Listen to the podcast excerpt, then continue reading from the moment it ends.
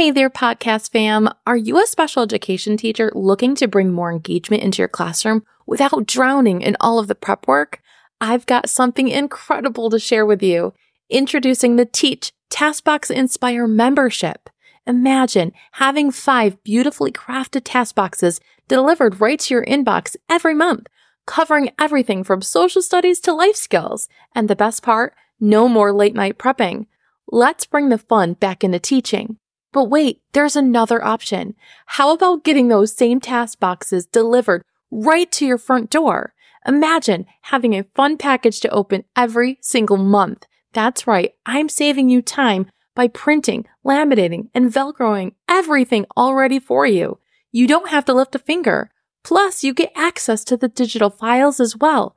Get ready for vibrant, durable materials and the flexibility to choose your grade band K2, 3, 5, or vocational life skills.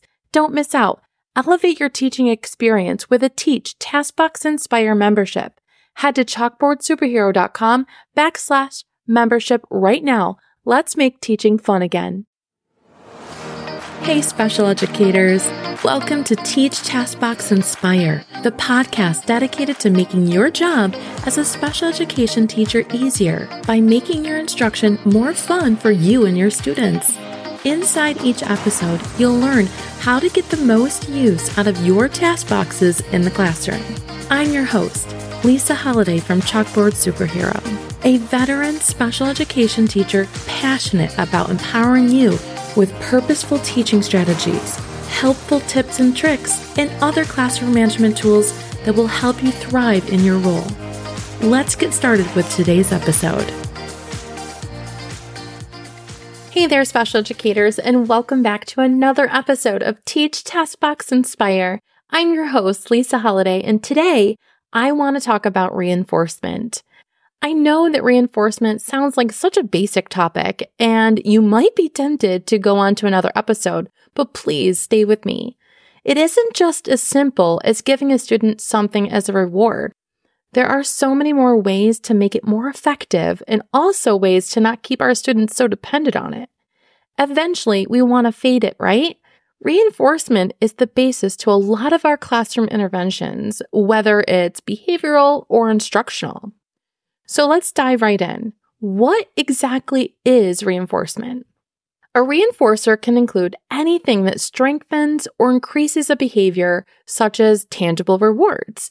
In a classroom setting, for example, types of reinforcers might include things like praise, getting out of unwanted work, a token system, candy, extra playtime, spending time with fun adults.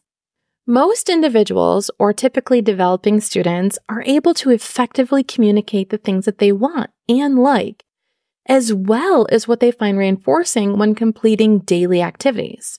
However, students with special needs, especially students on the autism spectrum, often face significant challenges in expressive language, and teachers may find it difficult to determine what to use as reinforcers. Some students may even be perceived as simply not motivated by anything, which often is not a true statement. The challenge is finding out what is reinforcing to each student. While this can seem like a daunting task, the use of a tool called a reinforcement assessment can guide a teacher in identifying and using reinforcers in the classroom you have to make sure that you find a reinforcer that's going to make sure that the behavior increases or whatever the goal is increases. For example, if I got a new job and the employer wanted to pay me all in gummy bears instead of money, I'm not going to want to do that work. That would not be my reinforcer. There are plenty of students who will work for a token, but maybe not a goldfish. You have to find the reinforcer that works for that student and most people are going to have a different reinforcer. So there are two kinds of reinforcement. There's a negative and positive reinforcement. And I won't go into too much detail, but a positive reinforcement involves presenting a rewarding stimulus, kind of like a gummy bear, to reinforce that behavior. While negative reinforcement really is removing that stimulus, you know, any adversive stimuli that they don't like. For example, like a math worksheet to achieve the same effect. For example, maybe you had a student who just completed his math assignment and you're like, great. And then you take all the materials away immediately. Now you remove that aversion and this might be the right negative reinforcement for that child. That might be what he wants. Having the work removed might get the student to do more work in the future. So on the other hand, with positive reinforcement, you might have the student who finishes that same math worksheet and needs to be immediately given a golden sticker. Do you understand the difference? So positive and negative are different, but I want to be clear that a negative reinforcement is not a punishment. It doesn't have bad connotations to it. It just means that you're taking something away. It's really important to recognize that all students will not be reinforced by the same things. You have to know what works for your students. I do have a great reinforcement survey or preference assessment that you can use. I will put that in the show notes for you guys to grab later, but you can also go ahead and ask other teachers or the family to try and narrow down what works for that student.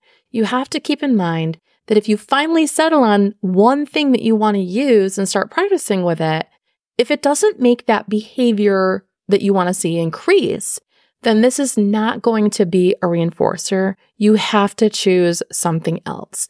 For example, if I have a student and I am giving him token stars, and you're like, yep, he's going to work for these stars, but you don't see what you want to see increase, say you really want him to do all of his work and you don't see that increase, then that is not a good reinforcer for that student. But say that same student really loves SpongeBob and loves watching, you know, 10 minutes of that. If you use that as a reinforcer, you will start to see him do the work, and that is a well chosen reinforcer. I also want to note that you always want to pair yourself with these items or events as well. So you always want to give that child praise or a high five or even a token we always want to associate it with something that doesn't take forever to reinforce a child. For example, going back to that SpongeBob video, you don't want them to always be having to watch a 10 minute episode of SpongeBob. So this might be somewhere you start, but we want to eventually pair it with tokens or praise or whatever so that we can gradually fade out that 10 minute video. I do have token boards that I'm going to link in the show notes that you can use as well. I use them all of the time and there's tons of options to choose from. It's also important to note that there is a reinforcer hierarchy.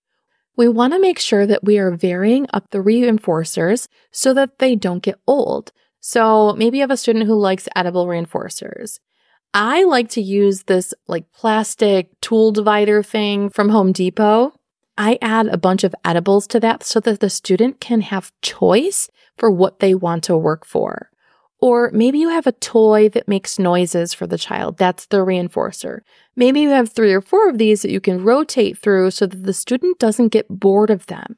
Sometimes the way you present the reinforcers is just reinforcing itself, sort of like having a surprise. So maybe you have a list of reinforcers the student uses and you put it in a container that they can't see in. And it's a surprise at the end. When you do the work, you get the surprise and they get to open that box. Or maybe it's in your pocket and you're like, you get whatever's in my pocket as soon as you're done with the work and you give them that surprise. And that's also pairing yourself with that reinforcer. And using yourself as part of that reinforcer is really great to do and easy to kind of fade those reinforcers because you're including yourself.